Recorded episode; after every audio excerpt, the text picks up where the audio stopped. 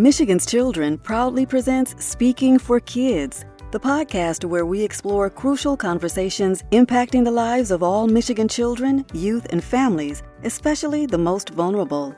Join us each month as we explore public policies and issues in the best interest of our kids and families. We'll bring you lawmakers and policymakers, advocates fighting for change, and the people most affected by those decisions. With our host, Matt Gillard, President and CEO of Michigan's Children, we'll invite you to become engaged too and show you how to take action on what matters most to you. Episodes are recorded live and shared virtually on YouTube and the audio hosting sites Apple Podcasts, Google Podcasts, and Spotify. Hello, and welcome to the seventh episode of Speaking for Kids. I'm your host, Matt Gillard, the President and CEO of Michigan's Children. We're recording this episode on Thursday, December 2nd, 2021.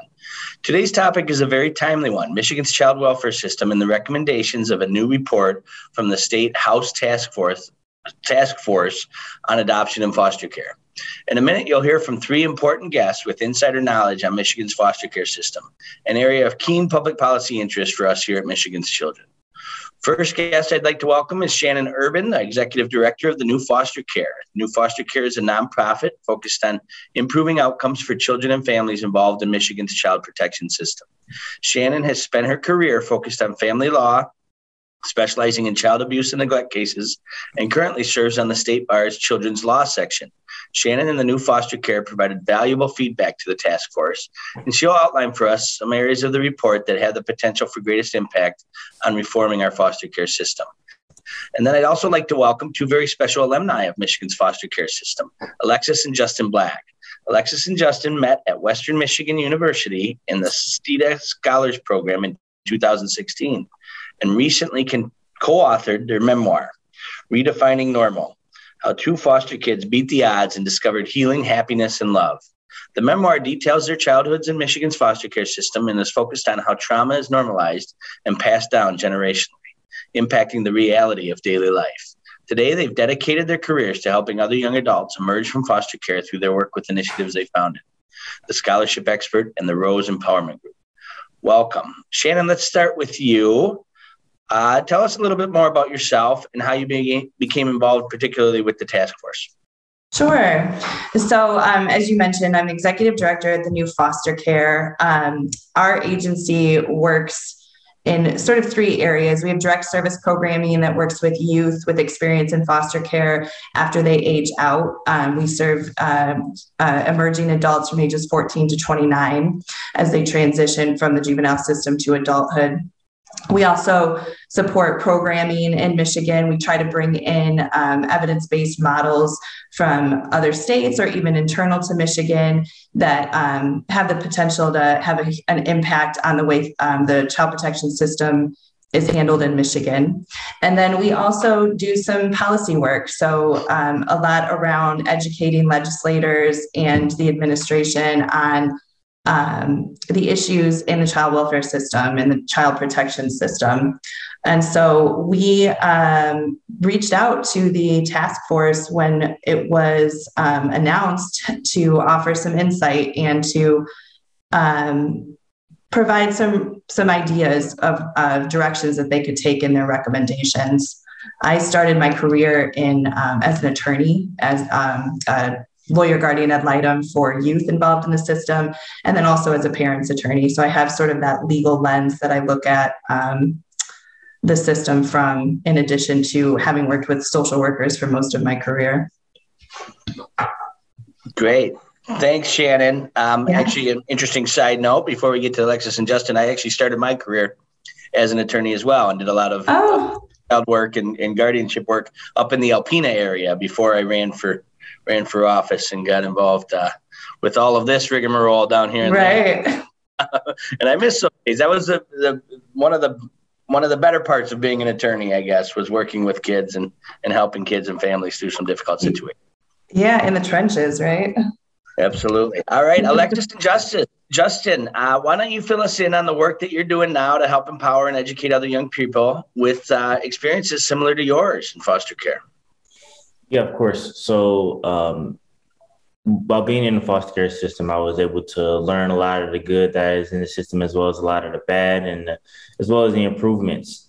And a lot of the work we do now is trying to empower different stakeholders in the system as far as starting with the youth, the parents, caseworkers, lawyers, and everyone that is pretty much involved with the system. We're basically trying to focus in on their role in the lives of a community because we're all connected. So trying to see what role do you play in this community and how can we uplift the youth and uplift one another from the caseworkers to the parents to the parents to other people in the community. So what we do is now we're redefining normal. Um, we've written a book, but we've broken the book down with the themes and the subjects using our lives as somewhat like almost like a case study, going around in the state of Michigan, but also around the country uh, doing presentations, workshops, uh, speeches around these concepts of how can we improve the lives of youth, how can we better support families and parents and the caseworkers and and other people involved in the system as well. So with the youth, working on establishing goals, personal development, character development,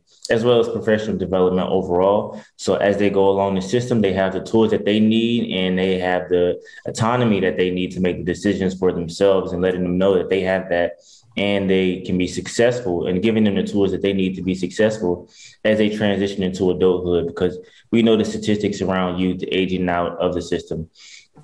We've also been able to be uh, uh, national youth and transition, transition database reviewers um, where we uh, assess different uh, practices um, from each state and go through and see is the information being put in accurately for each youth from the social workers and caseworkers perspective and making sure that everything's uh, correctly reported on the youth and accurately uh, reported so doing that work as well and many other things that i'm sure alexis can expand on and um, lastly I would say uh, starting the Rose Empowerment Group, which Rose stands for Rising Over Societal Expectations. And people can't see my T-shirt, but I have the T-shirt on. Rising Over Societal Expectations, and right now with uh, Rose, we are just doing our podcast where we just having these conversations about empowerment, uh, personal development, and understanding how we can all redefine normal in our lives and understanding what is normal from each person's perspective and overcoming that on our personal and professional level. So. Alexis, anything to add? He, he is good at just some kind of summing it all up right there. But a little bit more background on us, I guess. Um, so we are married and we met in the Seita Scholars Program. We both graduated from Western. Um, we, uh, yeah, we wrote our book last year. We became Forbes uh, Next 1000 also this year for our work. So we're incredibly blessed to do this work. And now we're we have the opportunity to travel the country and continue spreading the message on what is redefining normal and how everybody can take part in that movement. Mm-hmm. And uh, one thing I'll also throw in is the companion guide we have right now. So because this work and this conversation is bigger than ourselves, because the book is largely just uh, it's a memoir that you can learn a lot about and teaches a lot of lessons. But for youth themselves, we've been doing presentations around the companion guide that we created, where we break it down into four presentations for each chapter, and they go through the questions and conversations that we needed to have to redefine our normal and when when, when normal was or trauma was normalized in our lives. So we go through that companion guide and teach youth the steps of overcoming and redefining. That's so great. Amazing. Thank you so much for the work that you're doing. And before we jump into maybe some more details on the report, where can we buy the book? Where can folks listen and buy the book? Selfless plug here. Yeah, of course. so people can uh, find the book at redefiningnormal.com and they can also get in contact with us on there and also at info at redefiningnormal.com. That's where they can get the book uh, the companion guide, and everything else redefining normal. Mm-hmm. And our audiobook just came out, so you can listen to us tell our story. Great. That's so great. All right. Thank Amazing. you guys so much uh, for what you're doing. Thank you for being here today. All right, Shannon, let's get into a little bit more detail on the report itself, on some of the highlights um, as you see it from from the report, and then maybe we can engage some conversation around what we think this could mean for kids in the system now in Michigan, and maybe what we can uh, collectively do to try to make some of this stuff happen? Sure. You know, I think I was pleasantly surprised by how wide ranging the recommendations were. They really did seem to address um, sort of all areas of the child welfare system from CPS um, through permanency or adoption. Uh, especially for legislators, uh, I assume most people know, they're just regular people. They don't necessarily have um, expertise in this area. And so they did do a good job of reaching out to stakeholders to find out what the important issues were in child welfare. Um, and you know, for those of us that are immersed in the work, I think you sometimes forget that not everyone knows exactly what is going on and what the issues are. So I thought that the task force did a really good job with that. I think from our perspective, there were three areas that really stood out.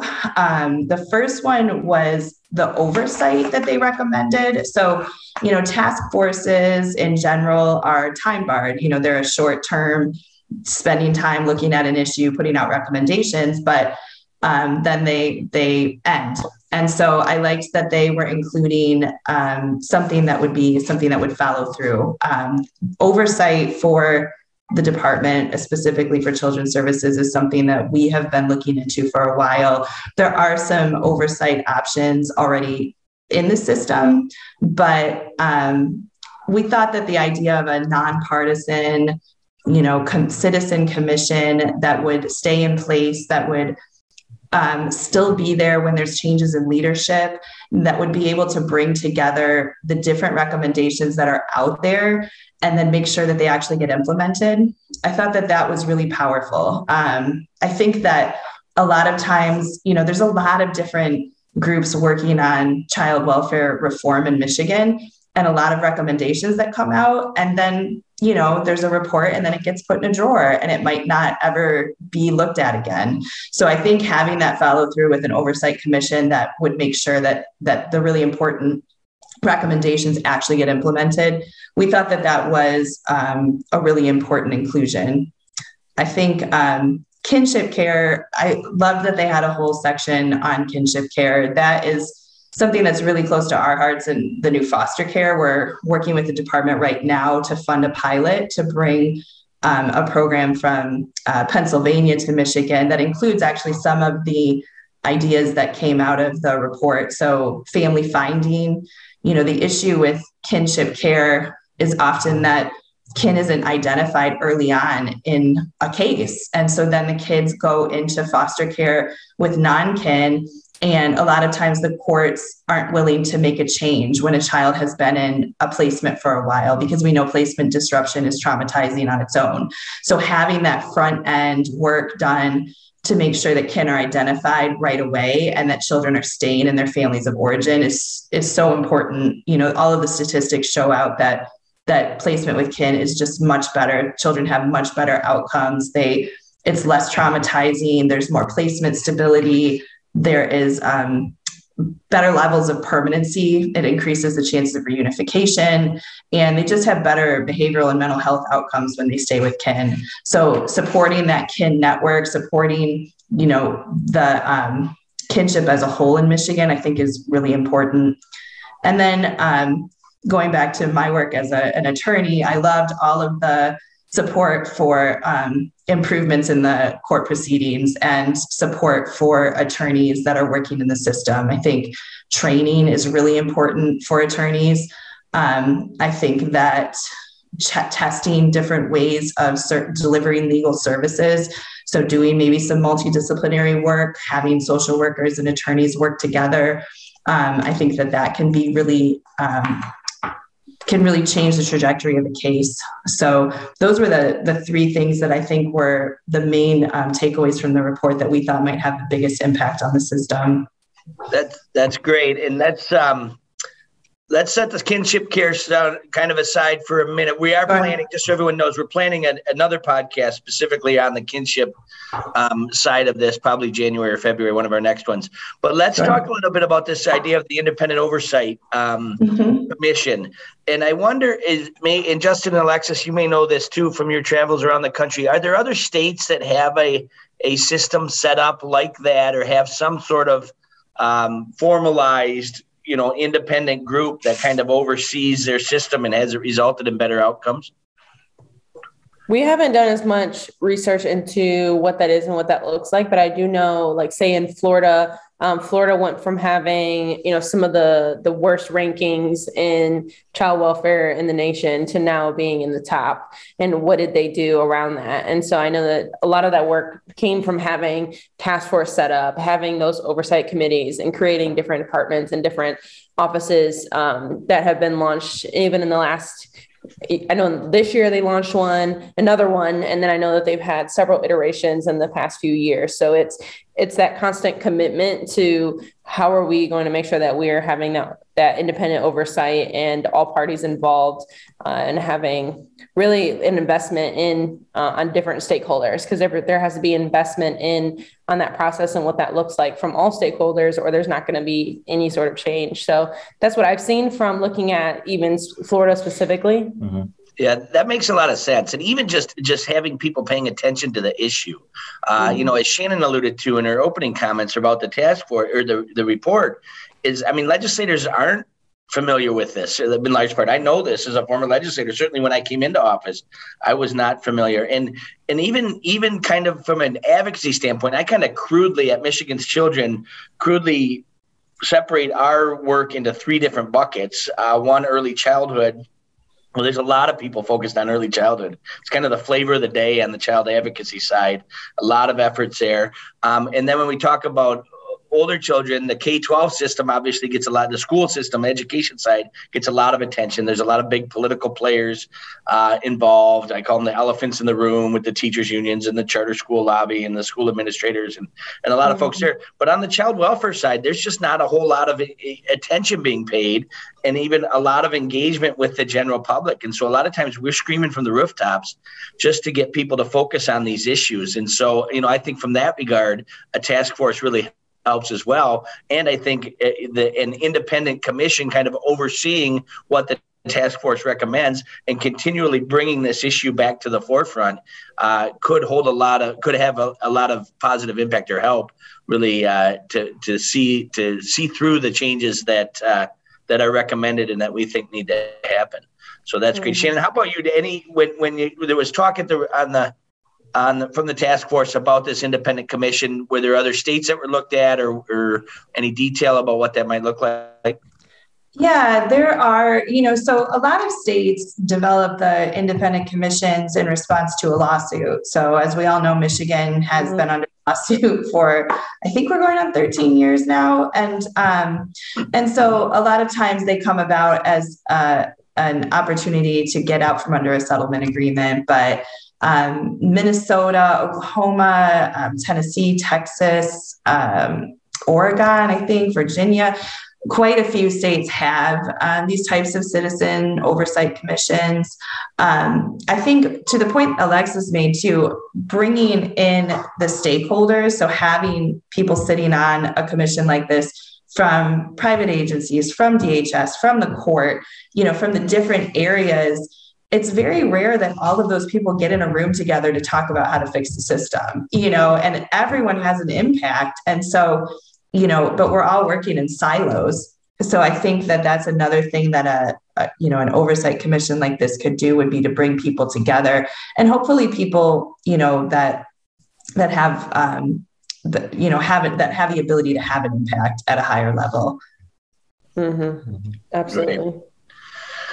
All right, let's jump in a little bit on the on the third point you made about training and support for um, for those involved on on kind of the legal side of this or on the mm-hmm. on the, the, court side of this. So, uh, you know, that makes a lot of sense to me. As I mentioned earlier, I I began my career as an attorney and and really. Um, I, am thankful for it now, but as the youngest attorney at the firm I was at up in, in northern Michigan, was immediately pushed into the you know the the guardianship and uh, right. the ch- children's advocacy work um, it, without any really training or, or, understanding or experience within that. Um, thankfully, I had some a really good judge that I worked with closely who was very helpful. But um, uh, what do you think, Justin and Alexis, about that? What was maybe your experience or, or experience that you hear from kids now in the system about the you know the representation that they're afforded in these proceedings and how that can be improved yes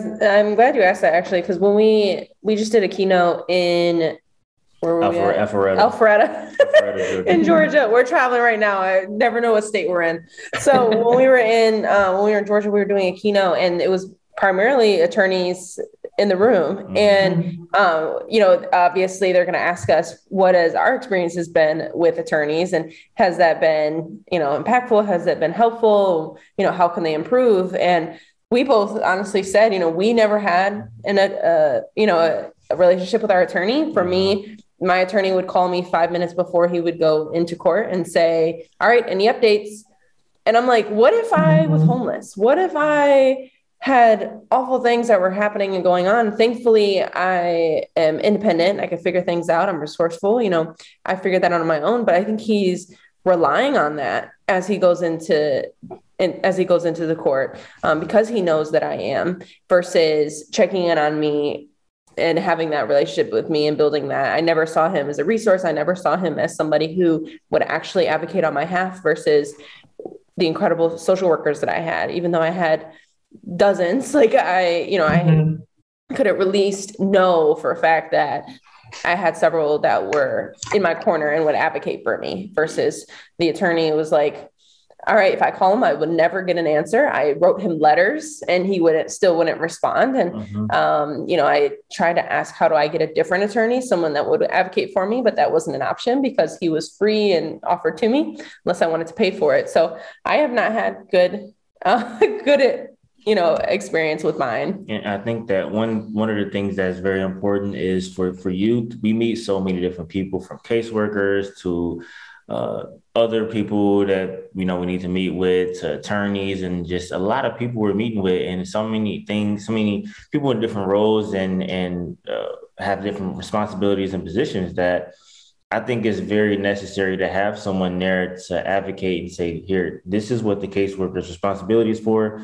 This is mm-hmm. how you mm-hmm. hold them accountable. Here's what the attorney needs to do. Here, this is how you hold them accountable. This is their responsibilities. Because when I was young, I know that I needed to meet with a caseworker like every couple weeks or a month, month or so, or meet with my attorney. Um, like again, same exact same with Alexis. Like the day before court, she comes in she basically says, same as mm-hmm. before, you're doing okay. I'm like, yep. And then she just writes on a sheet of paper. I see her in court the next day, and that's it.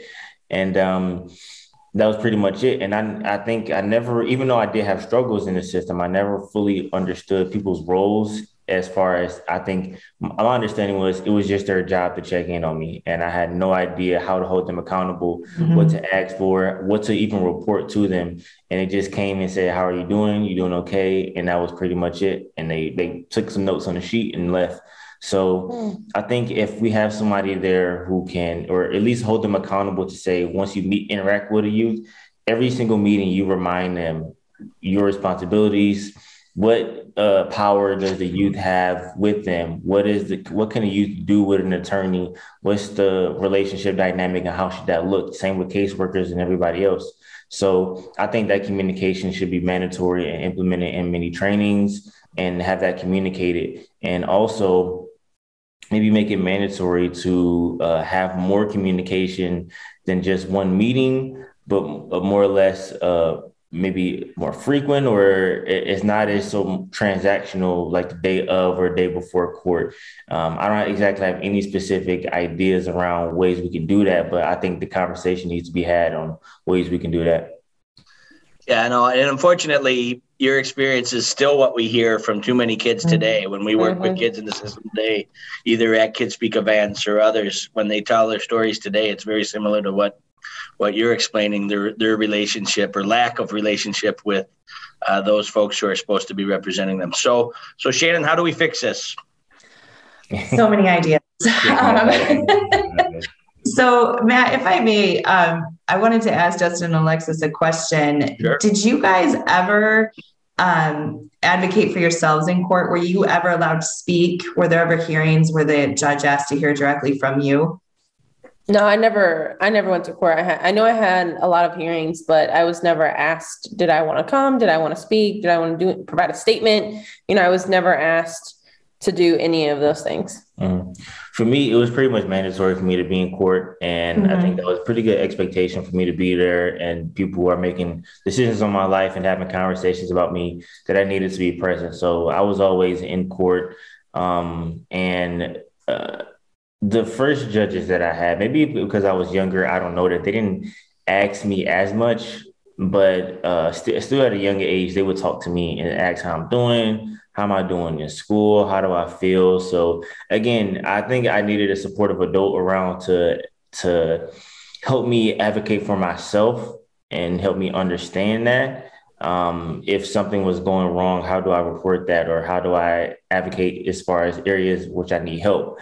Um, mm-hmm. Because even if someone asks you how you're doing, as you know, many youth don't know how to advocate for themselves. So you don't know what to say or what to do or what to tell this person and when their responsibility. So uh, there was, I was always in court and, and pretty often the judge and other people would ask me how I'm doing and everything. Mm-hmm. And as long as my grades were good and I wasn't getting kicked out, which I was sometimes getting kicked out of school or out of different homes, um, didn't have too many uh, other questions outside of that. Mm-hmm. Yeah. So yeah. only three experiences I had in court that I know of. I don't cannot think of any other times where when I testified against my biological father, I went to mm-hmm. sentencing, and then when I got adopted. so yeah. those are the only three times that I actually appeared in court. I was never even offered the opportunity to to do anything outside of that.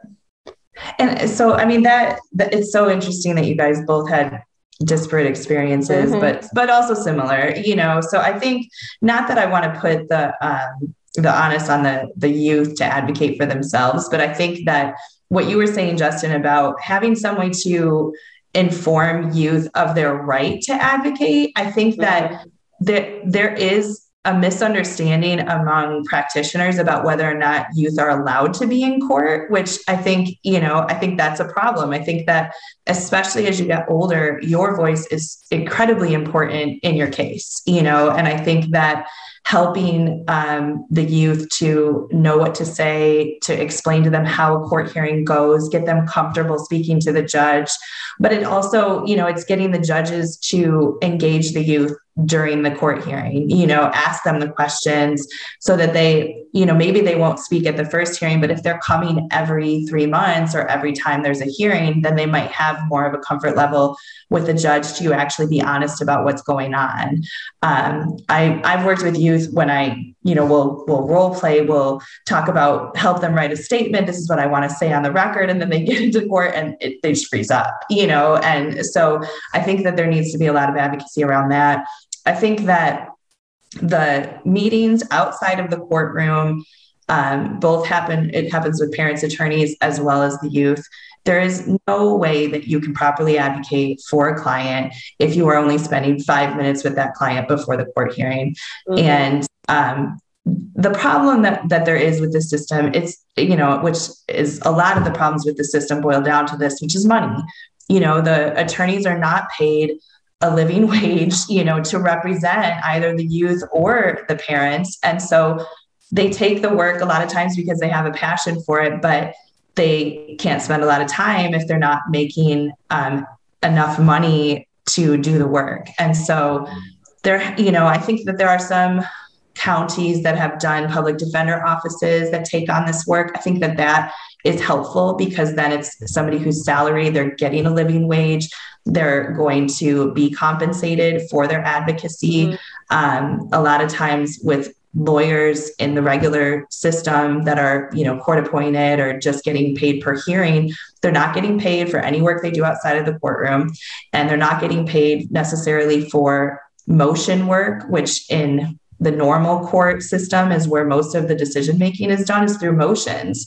And so there's just not that sort of zealous advocacy happening in the child welfare system.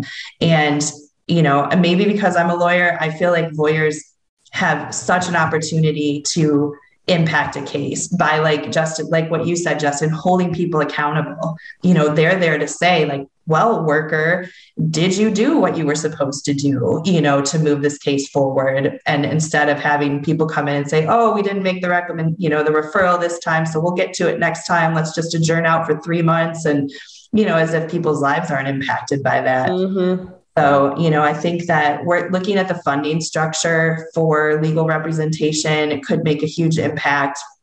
Training um, for lawyer guardian ad litems and also parents attorneys, um, particularly, you know, some trauma informed training, some training around how to engage young people in the court process. I think that could be particularly impactful.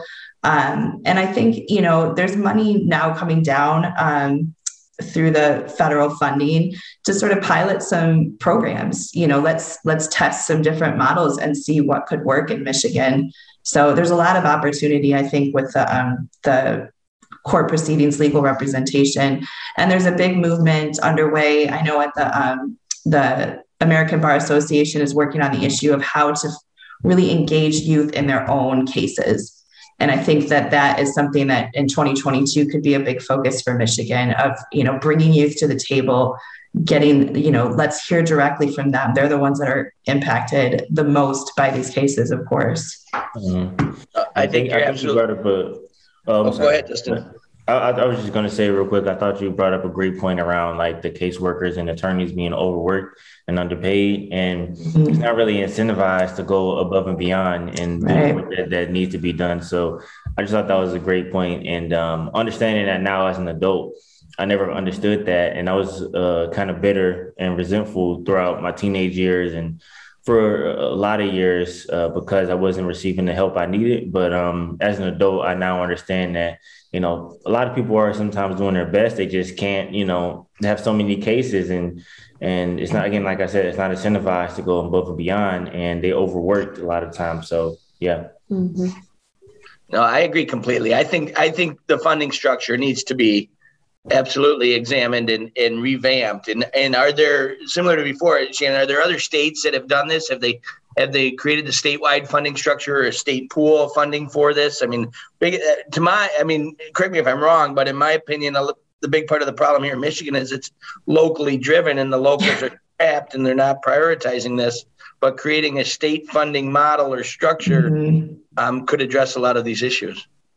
Yeah, I mean, I know there are other states that have different funding structures. You know, I think that in Michigan, like you said, it's at the county level. And so you know the the quality of legal services you know depends on money and so some counties and it's interesting too because sometimes it's the smaller counties where the attorneys get paid more they have less cases and because they have less cases they can't really find attorneys to do the work so they pay a lot more to get attorneys to take the cases and then you have counties like wayne where the need is is so extreme and the um, the pay is is very limited, you know. and Wayne County, please. oh, you know, God love Wayne County. I mean, they have so many struggles. It's it's such a large county. They have the most kids in out of home placements. You know, I mean, I think that it, it you know that's a microcosm for all of the ills of the foster care system right there in one county you know that's exactly yeah but you're exactly right i mean that's exactly why we shouldn't have a county based funding right. system for court representation yep. i mean it's yep. it's ridiculous because the needs of wayne county for all sorts of different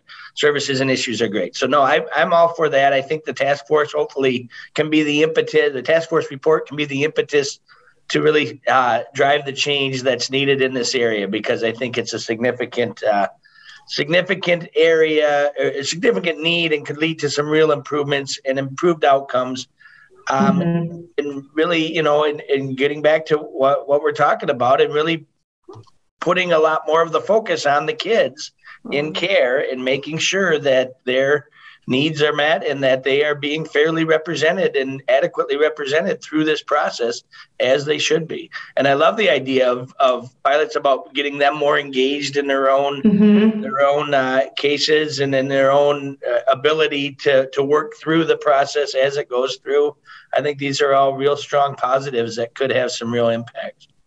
I think there's a there's a little known um, uh, part of the law. And I don't know, Alexis and Justin, if you knew this, but if you um, if a youth is an older youth and they are not in agreement with what their lawyer guardian ad litem is advocating for they can actually request to be appointed their own attorney mm. and i think that there could be some interesting work even there you know i think the lawyer guardian ad litem you know the role is slightly different than an actual attorney client you know they're there to listen to what you want but then they go to court and they say what they think is in your best interests but in the um, if you ask for your own attorney to be appointed then it, it is that traditional role of the attorney is there to advocate for what you want whether or not they agree with it and i think that that is an it, that's an interesting area too um, mm-hmm. Um, obviously, I have a lot of passion around uh, legal representation and child welfare.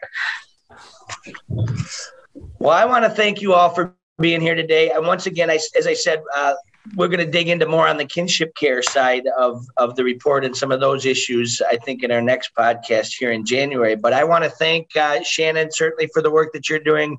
Uh, thank Justin and Alexis for the work that they're doing, not just here in Michigan, but around the country.